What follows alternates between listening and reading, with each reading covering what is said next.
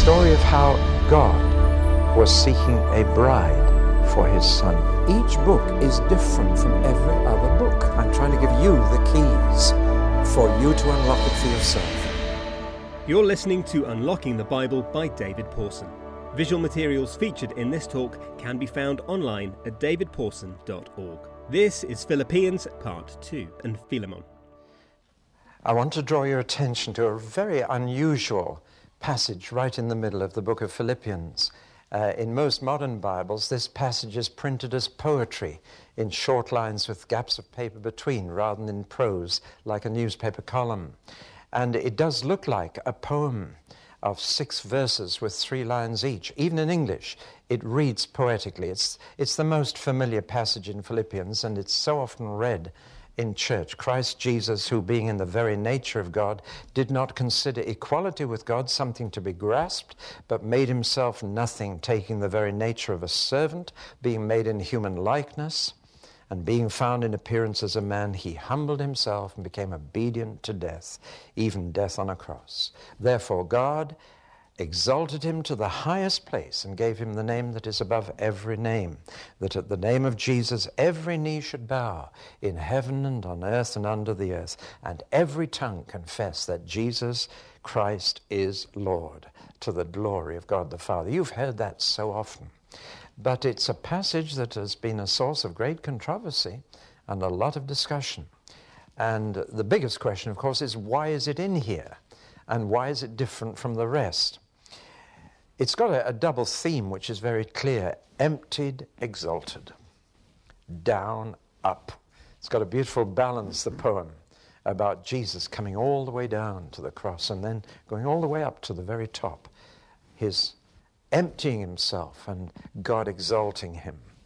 But having said that, what's it doing in here and, and what is it really? Some people treat this passage as a liturgical passage. Uh, Paul is quoting a hymn, they say, which the early church used to sing. It just came in useful to him. Well, we have no evidence for that. It may even be that Paul is composing a hymn here. But when something touched Paul's heart deeply, he often lapsed into poetry. And the Hebrew thought in poetic terms when his heart was moved. And all through the Bible, prose is to communicate God's thoughts to you, but poetry is to communicate feelings to you. And we still use poetry for that purpose. There'll be a lot of poems flying around on February the 14th, St. Valentine's Day. And uh, why do people express their thoughts in poetry on such days? Or why are birthday cards full of poems? It's because you want to communicate heart to heart. And Paul, when he really had something on his heart, became poetical. 1 Corinthians 13 is poetic. Well, it may be a hymn he's quoting, or it may, may be a hymn he composed himself, or it may be that he's just touched in his heart about this. But the biggest controversy about this passage is treating it as a theological passage, as if it's discussing the nature of the person of Christ. And from this passage has come a whole discussion about what is called the kenotic theory of Christ. I have to mention it because I'm afraid all the commentaries do and all the Bible teachers mention it. That word comes from one word in this poem, the word emptied, which in Greek is kenosis, K E N O S I S. He emptied himself. And the scholars then debate how much of God did he empty himself of when he became a man? What did he let go? And from it then comes a very dangerous theological assumption that Jesus was not 100% God when he was on earth, that he emptied himself of part of his divinity in order to become a man. Well, it's certainly obvious that he left his glory behind. Mild he lays his glory by, born that man no more may die. You sing it at Christmas. But um, he also left his omnipresence behind. He could no longer be everywhere. Now that Jesus is in a body, he can only be in one place at once. That was certainly a limitation. It's also clear that he did not now know everything. He confessed that there were some things he didn't know. He didn't know the date of his return. Only God knew that. He was sometimes surprised, which means that he didn't know what was going to happen. And God does know. He left behind his omnipotence because he could only do miracles after the power of the Holy Spirit came on him. He didn't do miracles as the Son of God, but as the Son of Man, baptized in the Holy Ghost, which gives us the hope of doing those things as well, which we couldn't do if we if he did them as the Son of God. So there's no doubt about it that he did empty himself of many of his privileges and his powers. But the key here is this he did not, therefore, in any sense cease to be God. He didn't become 50% God or 75% God. He wasn't 50% divine and 50% human, as some people have misunderstood. He remained 100% divine and 100% human. He was fully both. The things he gave up were not of his nature, but of his privileges. You understand what I'm saying? That's where many people have gone wrong in discussing this passage. But it has, I'm afraid, led many theologians to talk about Christ being less than God when he was on earth. No, the fullness of the Godhead still dwelt in him bodily, even though he laid aside his privileges. If I gave up the house we live in and the car I drive, and a lot of other privileges that I have, that doesn't mean I've ceased to be me. I've chosen to give up my privileges. Do you follow me? I am still 100% David Pawson. And though he emptied himself of his equality with God, he did not empty himself of God. Do you? He emptied himself of his position and his privileges, but he didn't empty himself of his divinity his Godhead. I just mention that because this passage has caused a lot of damage by being interpreted in that other way. It's been very popular around the church. Actually, this whole passage is neither liturgical, to be treated as a hymn, nor theological, to be treated as a theological principle. It is an ethical passage, a moral passage. It is about Christ's attitudes and his choices. You can tell a man's character from his choices. If you hand a person a whole different lot of cakes, you can immediately tell something about the person from which cake they choose. My grandfather had a reputation that whenever he was handed a plate of fruit and there was one bruised or rotten, he always took that one. Always. And when somebody asked him why he always took the rotten one, he simply said, Because if I didn't, somebody else would get it. Now, I heard that about my granddad. That tells me something about his character, doesn't it? Doesn't it tell you something? Do you always take the rotten one? Do you see what I mean? And a man's choices tell you what kind of a person he is. And Paul is here saying, look at the choices that Jesus made. His first choice was to become a man. Now, you know, I used to talk to children like this and say, look at those tropical fish in that tank. Supposing you saw them fighting and killing each other, and you knew that you could save them if you became a fish and went to live in the tank, knowing that they would probably kill you. But don't worry, we would lift you out of the tank or lift your body out of the tank and give you the kiss of life and bring you back to life after you'd done all that for them. But there was only one thing. We couldn't uh, bring you back to where you were. You'd have to stay a fish for the rest of your life. Okay, it's a silly way of saying it, but you know, when you consider that he was equal with God and all the glory in heaven as the Son of God, and he chose to be a man, knowing that he'd be killed for coming here to try and help us, and knowing that even after God raised him from the dead, he would have to remain a man for the rest of eternity and is still like one of us and always will be. One person of the Trinity will always be a human being like us. What a choice! Would you do it? But he did it. And his second choice was when he was born, what sort of level of society would you choose? Supposing you could have chosen your parents. Supposing you could have chosen the house you'd be born in and the level of society where you'd be born. Where would you choose? Well, we know the answer.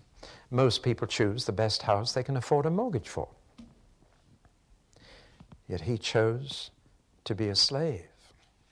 He chose to put himself at the bottom of society and to wash feet.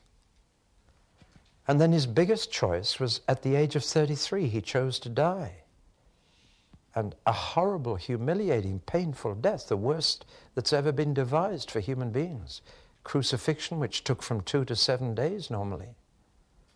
And he chose to die at 33. Now, that's the kind of mind Christ had. Not the kind of brain he had, the kind of mind he had. The word means, as we say, have a good mind to you know, it means the bent of your character, what you want to do. And these choices, says Paul, fitted him perfectly to be given authority and power because God looks for people he can trust with power and authority. And he can only trust those who have no interest in their own power or status or wealth. And because his son chose to be poor, though he was rich, so that others might become rich. And because he chose to die when others would have chosen to live, and because he chose to be a man like everybody else, God said, I can trust this person with all authority in heaven and on earth. Wherefore God exalted him and gave him a name which is above every name. See? Because he could trust him with the control of the universe, because he would never have any self interest. Now, that's the meaning of this passage. And if you look at the context, the context is rather than each of you looking after his own interests, each of you trying to be the leader, each of you wanting to be at the top, have this mind in you, which you also have in Christ Jesus, who made this kind of choice to go down instead of trying to go up. And then God can trust you with authority. Now that's what it's all about. It's not about theology. It's not about lit- liturgy and hymn singing. This little poem is about ethics. It's about unity, essentially. Paul is saying if you've got the mind of Christ, you will have unity in your fellowship. And he also tells them why they must have unity. He says, I long to hear that you stand fast together for the sake of the gospel. Disunity in the church is the quickest way to stop that church's influence on society. But unity within the church is the strongest demonstration of the one God, the one Christ. So he says, have this mind in you. Now, he's not saying imitate Christ. He says, have this mind among you, which you already have in Christ. He's not saying this was the mind of Christ, therefore try and be like Christ. He's saying you've already got the mind of Christ if you're in Christ. Therefore, let that mind of Christ be expressed in your relationships with each other. It's a deeper thing than just saying imitate his outlook or his attitude. It's saying you already have his mind, but you're not letting his mind control your relationships. Have this mind between you that you already have in him. It's a profound appeal. And immediately it's followed by, so work out your salvation, for God has worked it in. And it's a tremendous appeal. So we come to the major teaching bit of the uh, letter to the Philippians, and I've just tried to give it a little outline. Uh, to pick out the major points from the beginning of chapter 3 onwards. Well, no, from immediately after that poem about Jesus, he then tells them how to work it out in practice. Let me just run very quickly through it. First, he says, you have an experience to apply. You have experienced this in Christ. His death, resurrection, and exaltation you've experienced. Therefore, God has worked it in, you work it out. If you've had a, an experience of Christ, then now work it out. Secondly, we work this out by seeking righteousness. But there are two kinds of righteousness one is your own, and the other is His. You know, the thing that most people find so difficult to understand is that we must repent of our good deeds as well as our bad deeds. Most people think repentance is just repenting of the bad things you've done. It isn't. It's repenting of the good things you've done if they made you feel better. See? What a good boy am I. That's why it's much easier to convert outright sinners than religious and respectable people. They're not bad enough, and they won't repent of their goodness. But Paul says, when I consider my righteousness, and here comes, it's very blunt. He says, I feel like a child who's just emptied his bowels and is holding up the potty and saying, Look what I've done, God. He uses a pretty down to earth word he's, in the Greek. In Anglo Saxon, he says it's shit to God. When I consider the good things I've done, that's what it's like to God. And I throw it all away I count it but dung. He uses the word for human excreta in Greek. He said, That's what it is. It stinks. It's filthy. Even my good deeds. He said, The righteousness I want is His, not mine. So there's a huge difference between the righteousness of people of their own good deeds and having the righteousness of Christ, His righteousness. So there's a righteousness, an end to pursue, not ours, which usually is based on our birth and our life and our background and upbringing, but His, which is based on dying and rising, sharing His sufferings and sharing His resurrection. That's what makes for righteousness of His in you, dying to self and rising to newness of life. Then there's a responsibility, an effort to make. And there's a lot of effort in the Christian life. It's not just, you know, singing choruses at the bus stop till the bus comes to take you to heaven. It's, it's making every effort after holiness, forgetting the things that are behind, forgetting your failures and your successes, forgetting all that, and keeping your eyes fixed ahead and pressing on toward the goal for higher ground, as you've just been singing. Pressing on. And Paul says, I don't feel I've arrived yet, but I am pressing on. Now, that's the right attitude. That's the effort to make. To go on until you apprehend that for which you've been apprehended, until you get hold of what God got you hold of for. So there's an effort to make, forgetting the past and forging ahead to the future. Then, one of the best things in that is to have models to follow. I've got a, a row of books on holiness on my shelves, but I tell you, I've not learned about holiness from those books, but from people I know who've walked with the Lord. I've learned far more from looking at other people than reading all the books on my shelf. And I think most of you could think of somebody in your life, a grandparent or a friend or somebody you've known, who was a holy person, who really was Christ like. And you say, I want to be like that. And they don't lecture to you just by being with them. You feel you want to be better. Do you know what I mean? And of course, supremely with Jesus, that's how you feel. He doesn't need to say anything. You just say, I'm a sinful man, O Lord, depart from me. But he said, watch it that you use an example to follow, not of a bad earthly minded person, but of a good heavenly minded person. He said there are both in the church. There are those whose God is their belly, who dig their grave with a knife and fork. Don't follow them. Follow someone who's set his mind on the things above. See, the models you choose, the people you want to be like, they are so influential in your life. And he urges them choose the right people to follow. Choose the right ones to model yourself. Choose the right ones to say, I want to be like that person. And finally, there's an event to desire. And Paul says, I press on, I share his sufferings and his resurrection. Why? What's it all for? He says, that I might attain the resurrection out from the dead.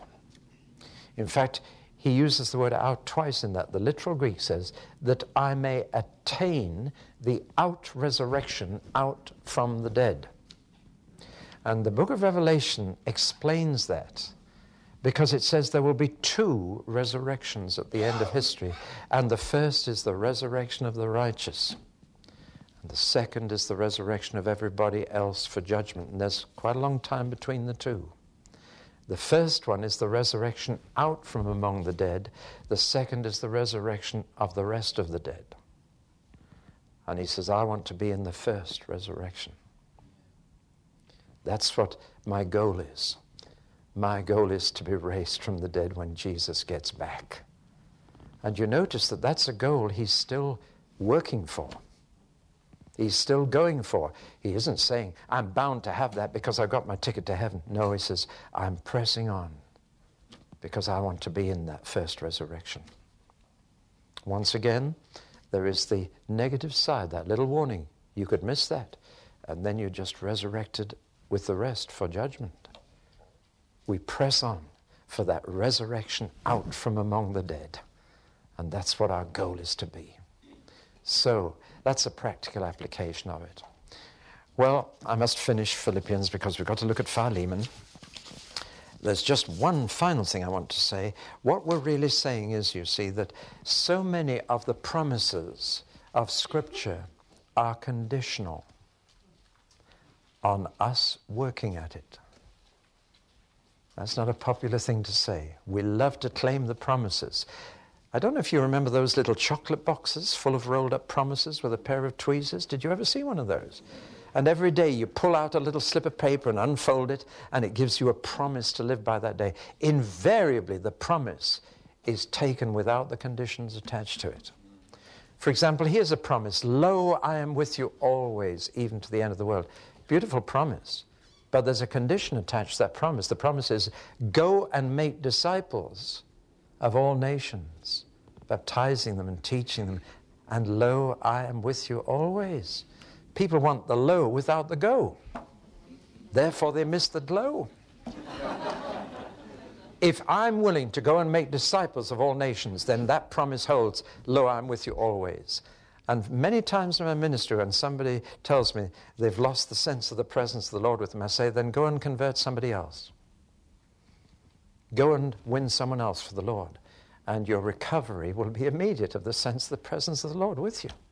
Because the promise of his presence is conditioned by you going to make disciples. Go and lo.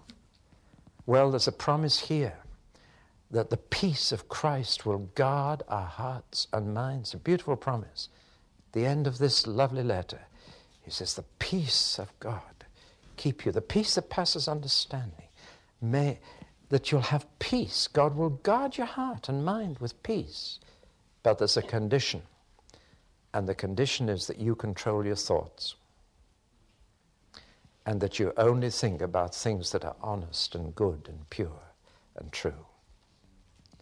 You control your thoughts, and the peace of God will guard your mind. Do you get it?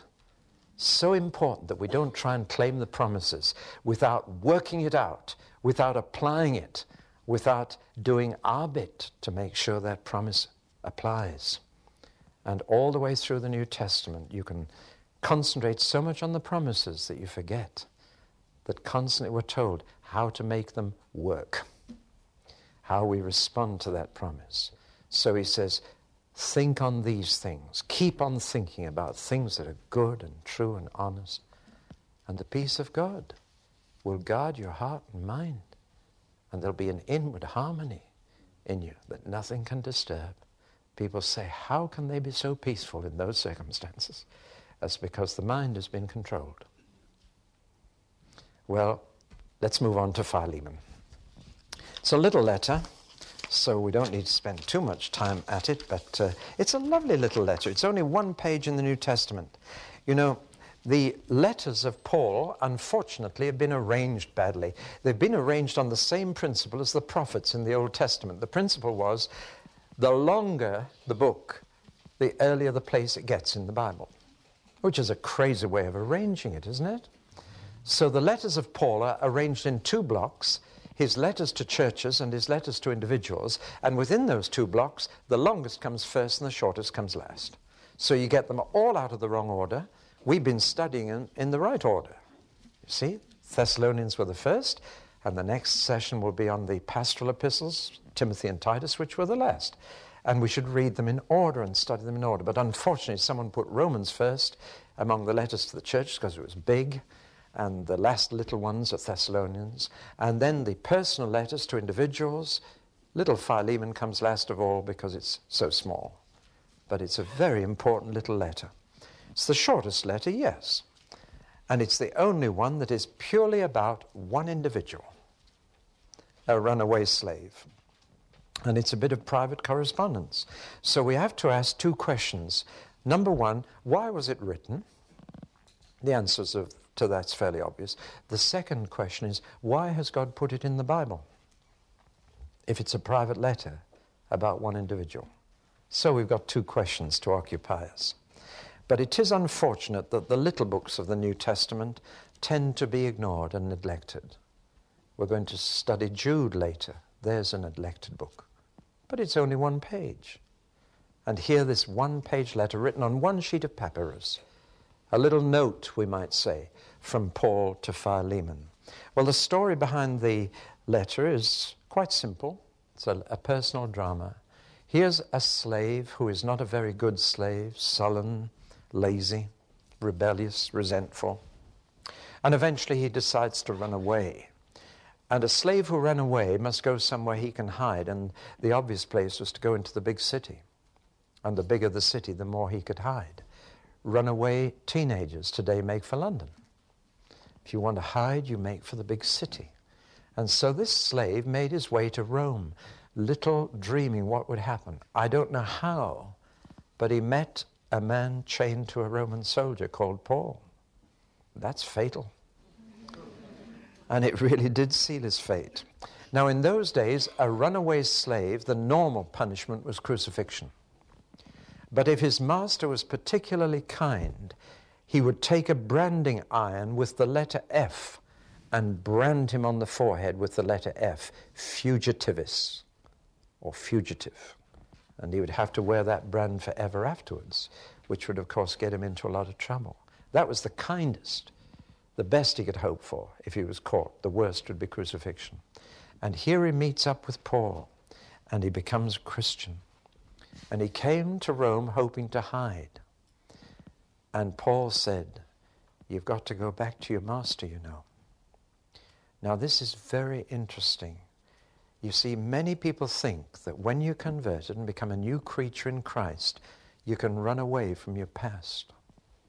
No, you can go and put your past right now. Now, far too many think that when you come to Christ, you forget everything in the past. But you can't do that. You are called now to put the past right if you can. That's a very important point of repentance. Repentance involves restitution, putting the past right. You can't go to the Halifax Building Society and say, Hey, the person who took out that mortgage is dead. He's been crucified with Christ, and Christ has paid all his debts at Calvary, and I'm free. I'm a new creature. You can't do that. Nor can you run away from a marriage or a divorce because you've become a Christian. You are a new creature. But now you can handle those commitments properly and put them right. Zacchaeus, remember when Zacchaeus, he didn't say to Christ, Oh, Jesus, I'm a changed man. From now on, I won't defraud anybody.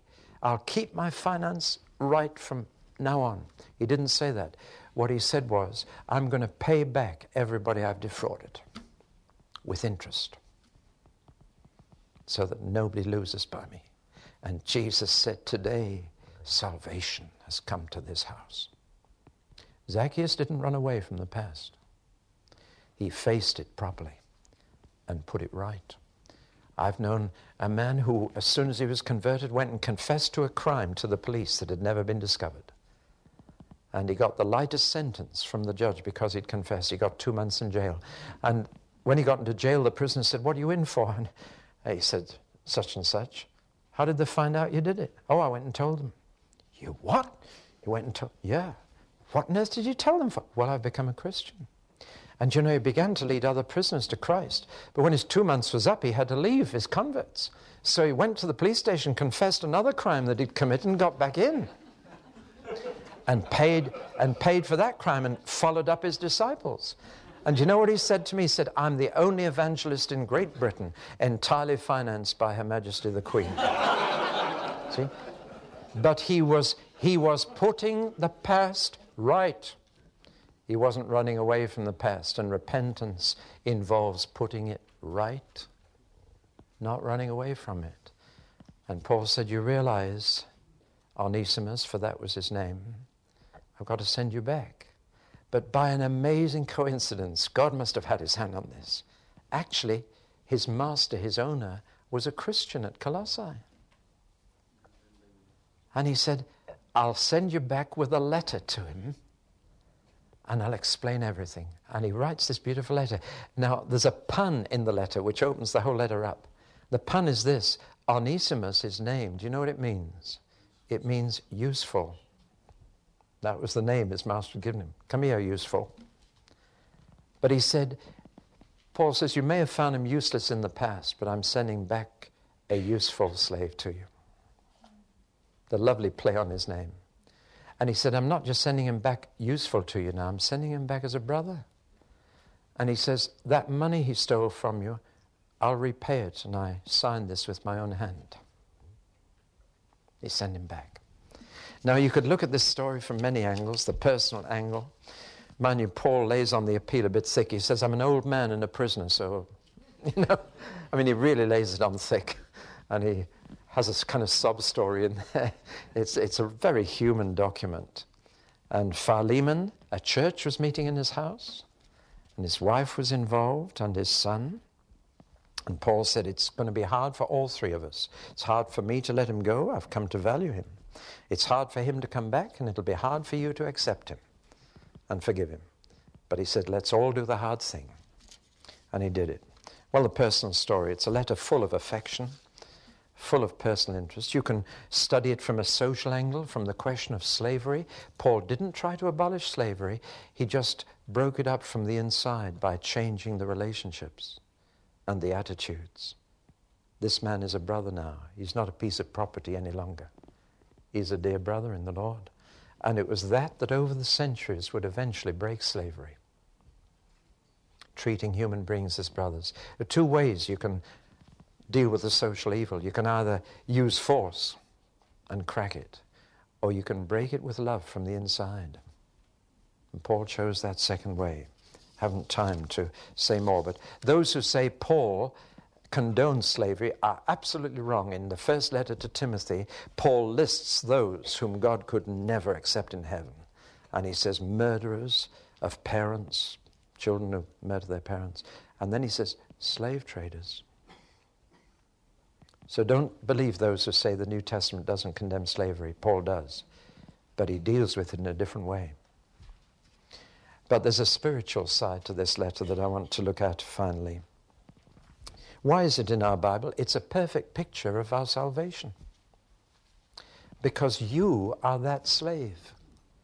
You ran away from God. You were no use to God. And somebody came and paid your debts and presented you back to God as a useful servant again. And Jesus did that for you. And in this little incident, you have a perfect picture of your salvation. You ran away from God. You were no use to God. And yet, Jesus stopped you. And He changed you. And He sent you back to God to present you a useful servant. It's all there. It's a mini thing. But ultimately, there's an ethical uh, aspect to this letter, and it's this Paul is simply doing for that slave what Jesus had done for him. See? And the whole message of the letter is this what Jesus has done for you, you now do for others. Jesus paid for you and rescued you and recycled you and sent you back to serve the Father then now you go and do that to others. In other words, our relationships to others are conditioned by what Christ has done for us. You follow me? You go and recycle people and send them back to the Father. You be willing to pay the price for them as Christ paid the price for you. Paul is showing here that his personal salvation Christ became the way he lived.